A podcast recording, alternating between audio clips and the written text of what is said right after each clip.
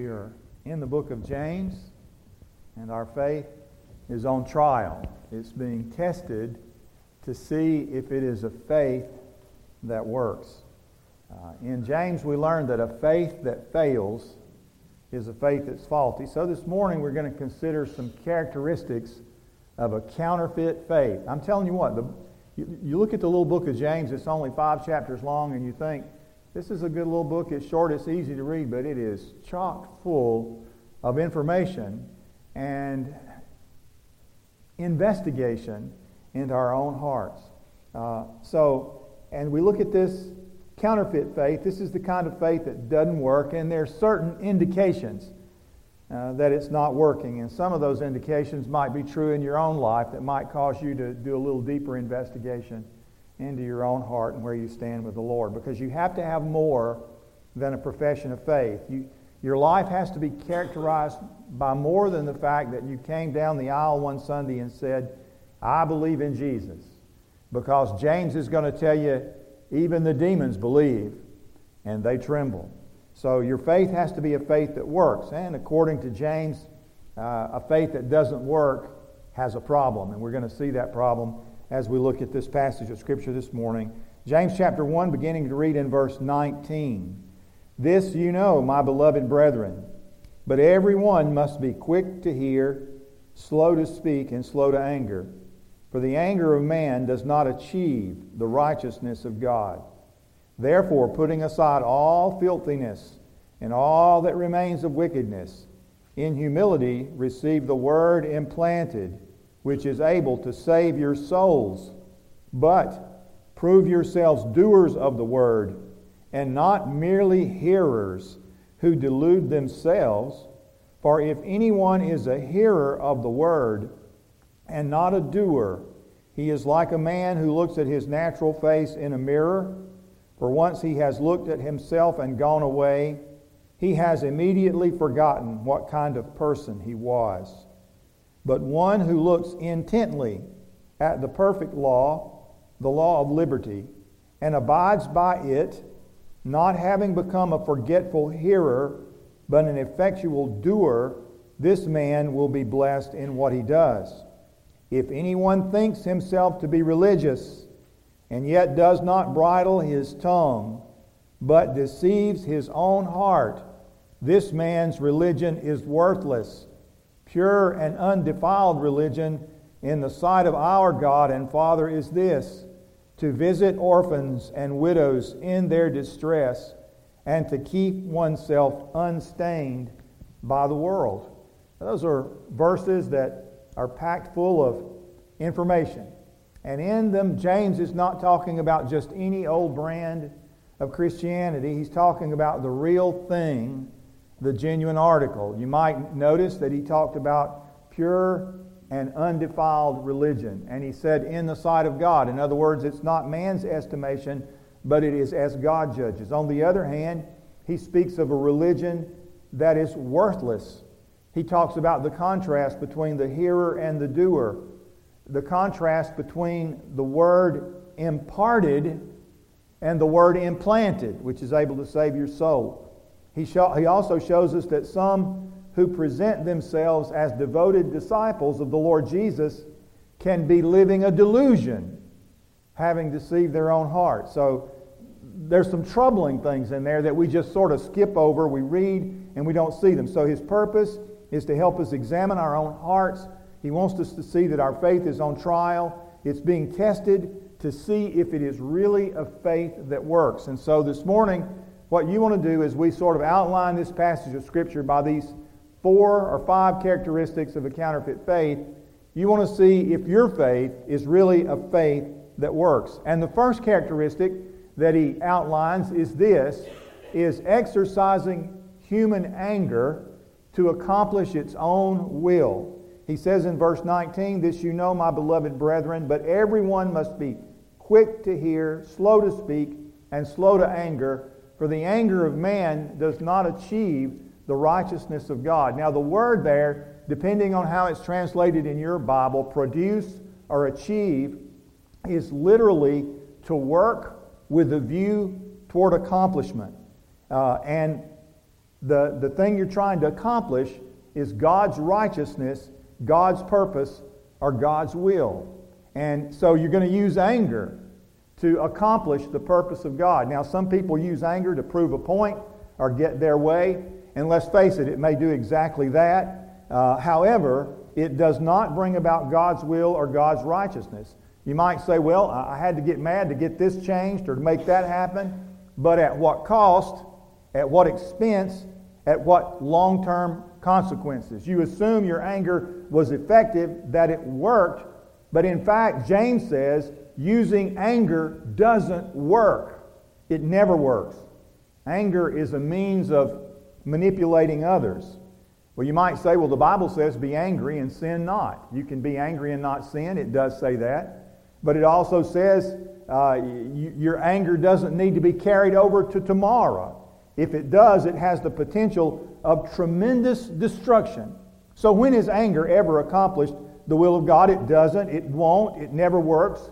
Your anger, however you choose to dress it up and disguise it as something else, will never bring about the results God would have accomplished if you had simply left it in His hands and left it alone. Using anger to achieve God's purpose is a characteristic of counterfeit faith.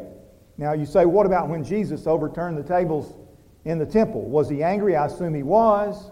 But that's an example of divine wrath, which is measured and controlled and delivered with justice and with holiness and even mercy. Because there's a difference between the anger of man and the anger of God. The anger of man, James says, never accomplishes God's purpose. It never brings about the will of God. And so, if you are a person who's characteristically angry and tries to make your point or get your way, that's not the way God wants you to be living.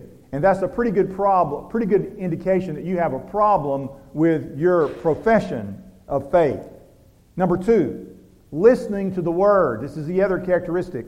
Listening to the word but failing to obey it. And the word translated here, hearers, was used especially of people who were regular in listening to lectures, but who never became real disciples. So it's possible to hear God's word constantly proclaimed in lessons and from Scripture and in sermons, and to regard being a student or a hearer as an end in itself. And I'm afraid that in our churches today, the vast majority of people who come are simply hearers, and more than that, because if it's not translated into action, if what I read and what I hear has no transformational impact on my life, if it's not changing me, then a great tragedy is taking place in my own soul. James says an ongoing deception is taking place in my own heart. Verse 22 begins with a single word. It's translated by some uh, versions as be ye hearers or, doers. Be ye doers of the word and not hearers only. And other translations call it prove yourselves doers of the word, but the Greek word means simply to become, and it's a call to action, a call to change. Become doers of the word and not merely hearers who delude themselves. Uh, when I was leaving Hamilton after having been there for 20 years, the newspaper interviewed me, and uh, they said, this long article in the newspaper came out, and they said, if you could, and they asked me, they said, if you looking back over your ministry and over the years of your ministry, if you could encourage young pastors and uh, others in the ministry about how to live their lives, what would you say? And I simply said this, and I know it to be true in my own heart and my own life being is more important than doing. Now, what do I mean by that? I mean, sometimes we're busy about doing stuff, but the reality of our own heart is that we're different. You can be busy about singing, you can be busy about preaching, you can be busy about ministry, you can be busy about teaching a Sunday school class and never applying the information that you're teaching, never allowing it to have a transformational impact on your life. You can be busy without truly being what the Word indicates that you ought to be. And this is what he's talking about. We are to be what the Word says we're to be. We're to live as the Word says we're to live. Not just to be busy, not just to be a busy doer, but to be changed by the Word. The word doer means maker, producer, author. In reference to the Word of God, it means for us to put it into action, allow its meaning to play out in our lives. So Christianity is not coming to the church and listening to the Word as a spectator. The Word of God is to have a transformational impact on our life. I want to show you a passage of Scripture that you may never have incorporated as personal because it comes into a it comes in from Ephesians chapter 5. It's in verses 25 through 27. And in those verses, uh, Paul is talking about husbands and wives and Christ and the church. And we just sort of miss what he says about the power of the word. This is what he says Christ also loved the church and gave himself up for her so that this is what he wants for the church. And listen how he wants to accomplish it to sanctify her having cleansed her, the church, by the washing of the water, by the washing of water with the word, that he might present to himself the church in all her glory, having no spot or wrinkle or any such thing, but that she, the church, would be holy and blameless, having been sanctified and cleansed by the washing of water with the Word. The Word is to have a transformational impact on our lives. Jesus said in Luke chapter 8, verse 21, He said, My mother and my brothers are those who hear the Word of God and do it. Those are the folks who belong to my family, Jesus said. Hearers and not doers have a counterfeit faith. So those are the first two characteristics. Number three, James talks about being content to live with an unbridled tongue. Verse 26 If anyone thinks himself to be religious and yet does not bridle his tongue, but deceives his own heart, this man's religion is worthless. There are two possible translations in the Greek for the first part of verse 26. In your Bibles, it might say, if any man seems to be religious. In mine, it reads, if he thinks himself to be, and both are correct. So let's ponder the first meaning. There are obviously people who seem to be religious. They give all the, as Doug was talking about, all the outward indications. They come to church, they carry a Bible, they sing. And then there are people who think they are religious. Now, they may also come to church or not. They may sing or not. They may carry their Bible or not. But they think that they're religious, and in their heart, they feel like they are. So for James, religion, as he talks about it, and faith walk hand in hand. And the word translated, the Greek word religious here, means fearing or worshiping God. The man who thinks he is fearing or worshiping God, or the man who seems to be fearing or worshiping God. And according to James, one of the characteristics of a person who genuinely fears or worships is that person lives with a bridled tongue. They keep a tight control over what they say at home, at work, and in the church. There's sometimes when you just need to keep your mouth shut. Haven't you learned that at home yet?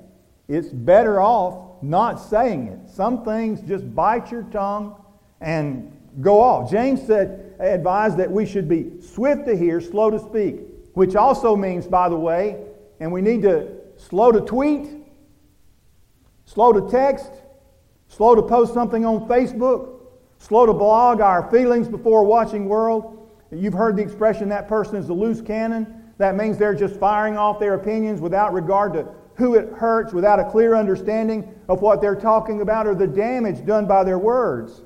Words can hurt or words can heal.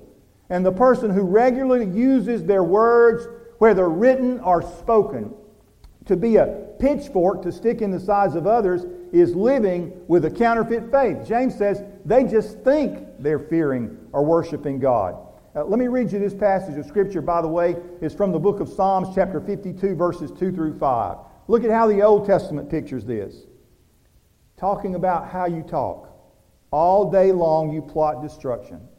Your tongue cuts like a sharp razor. You are an expert at telling lies. You love evil more than good and lies more than truth. You love to destroy others with your words, you liar. But God will strike you down once and for all. He will pull you from your home and uproot you from the land of the living. From the New Living Translation, Psalm 52, verses 2 through 5. God expects us to bridle our tongue. The Bible's sort of clear about that, and James identifies that a genuine person of faith should know these things. If you turn over to James chapter 3, James sort of likes talking about the tongue. Look at what he says. Verse 3. Now, if we put bits, this is chapter 3, verse 3. Now, if we put bits into the horses' mouths so that they will obey us, we direct their entire body as well. Look at the ships also, though they are so great and are driven by strong winds, are still directed by a very small rudder, wherever the inclination of the pilot desires. So also the tongue is a small part of the body, yet it boasts of great things. See how great a forest is set aflame by such a small fire. And the tongue is a fire, the very world of iniquity. The tongue is set among our members as that which defiles the entire body and sets on fire the course of our life and is set on fire by hell. For every species of beast, birds, of reptiles, of creatures of the sea is tamed and has been tamed by the human race, but no one can tame the tongue. It is a restless evil and full of deadly poison. With it we bless our, Father, our Lord and our Father. You're a good, good Father, we sing. He didn't put that in there. I threw that in there myself. And with it we curse men who have been made in the likeness of God. From the same mouth come both blessing and cursing. My brethren, these things ought not to be this way. Does a fountain send from the same opening both fresh and bitter water? Can a fig tree, my brethren, produce olives, or a vine tree figs? Nor can salt water produce fresh. Jesus said the problem with the mouth, the problem with the tongue, is not the problem with the thing in your mouth, it's the problem with your heart. Jesus said it's out of the heart that the things, these things come out of the mouth. And so the root of the problem is in here. The tongue is just evidence. If my tongue is unbridled, that means my heart, my life, my soul is not living under the lordship of Christ. So the way you use your tongue or your text or Facebook or tweets exposes you for who you are. An unbridled tongue is an estimation of a counterfeit faith. 1 Peter 3:10 the one who desires life to love and to see good days must keep his tongue from evil and his lips from speaking deceit. So, the first three exercising human anger to accomplish your own purpose or to think you're accomplishing God's will is an indication of a counterfeit faith. Listening to the word but failing to obey it. Number two. Number three, being content to live with an unbridled tongue. Number four, failing to exercise compassion to those in distress. Verse 27 Pure and undefiled religion in the sight of our God and Father is this to visit the orphans and widows in their distress. Now, religion in this verse means the outward expression of your inward fear of God. Here, the word refers not so much as to what you say as to what you do. You know that Jesus always cared about people. He cares about you, He cares about me, He cared about people everywhere. Knowing their faults and failures, He still loved them, He cared about the sick and hurting. And the word visit in this verse, by the way, means more than knock on somebody's door. It means to see about their needs. It means a visit that has the intention of attending to and meeting the needs of that individual. You know, in the Bible, the Bible says that Jesus, seeing the people, he felt compassion for them because they were distressed and dispirited like sheep without a shepherd. And therefore he said to his disciples, The harvest is plentiful, but the workers are few. Therefore beseech the Lord of the harvest that he would send out workers into his harvest. If we say we have faith, but we have no compassion on people who are hurting or lost, then our outward expression says that we have no inward fear of God. I love the Lord. I don't care about those folks over there, not one bit in the world. I don't care about them because of what color they are. I don't care about them because of they got tattoos on them, they got earrings in their ears. They don't look like me, they don't smell like me, they don't live like me. I, they're dirty, they're nasty, they're Ole Miss fans or something. You know, we don't want to say that. Neil's somewhere listening to that. He identified with that. We don't want to make any estimation about anybody and say that anybody's not worth caring about. We need to be people who reach out to others, whoever they are, wherever they are, in society and even in sin, and have compassion on them. Finally, one of the characteristics of counterfeit faith, and this is probably the one most of us fall into, you're going to be surprised when it comes up. Being comfortable to come to church with a corrupt heart. Pure and undefiled religion, verse 27, is this. Look at the last part of that verse. To keep oneself unstained or unspotted by the world. Remember this the word religion means the outward expression of your inward fear of God. And when I allow my heart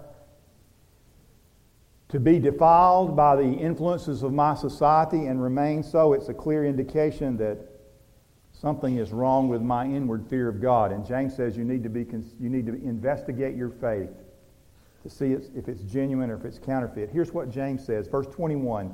Therefore, putting aside all filthiness. He didn't say some, he didn't say a little bit here and there. He said, put aside all of it. All filthiness and all that remains of wickedness. In humility, receive the word implanted, which is able to save your souls. The potential of salvation exists for every person here, but it depends on allowing the Word of God to do its cleansing work in you. It's not just being a person who sits in the pew and listens or a person who stands in the pulpit and preaches.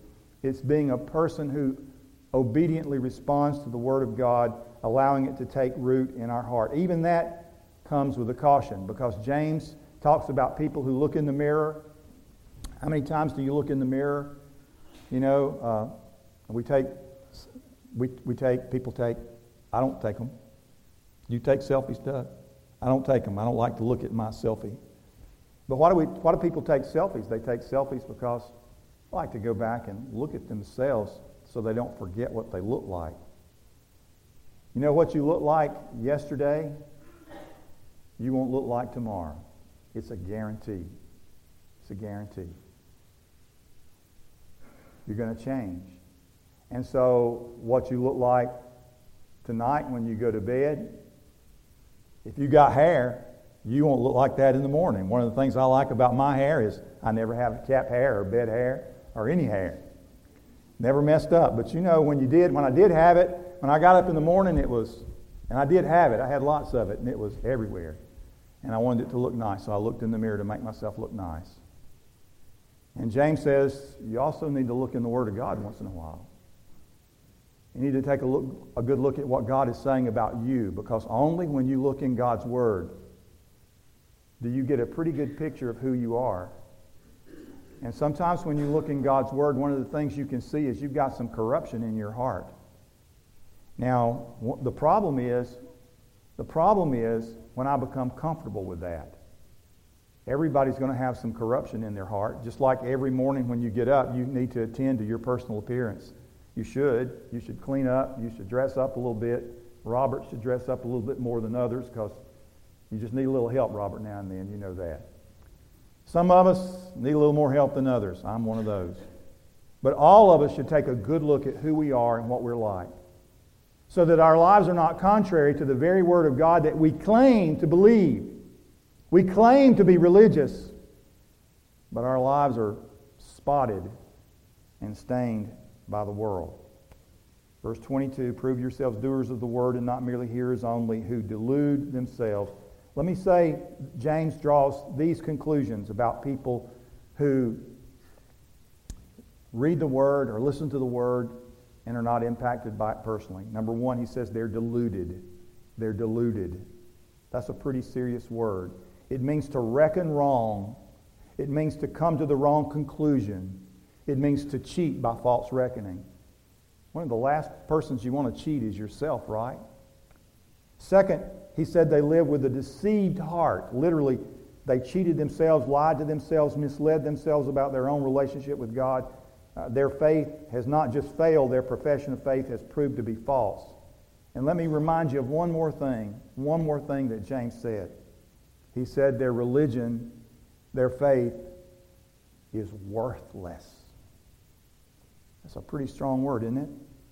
It's been weighed in the balances and found worthless. The word worthless means given to vain things and leading away from salvation, devoid of force, truth, and success. So today, my faith and your faith, every time we open the Word of God, James said, our faith is on trial by the very Word of God that we claim to believe. The demons, they believe, and they tremble. Do you? Let's pray.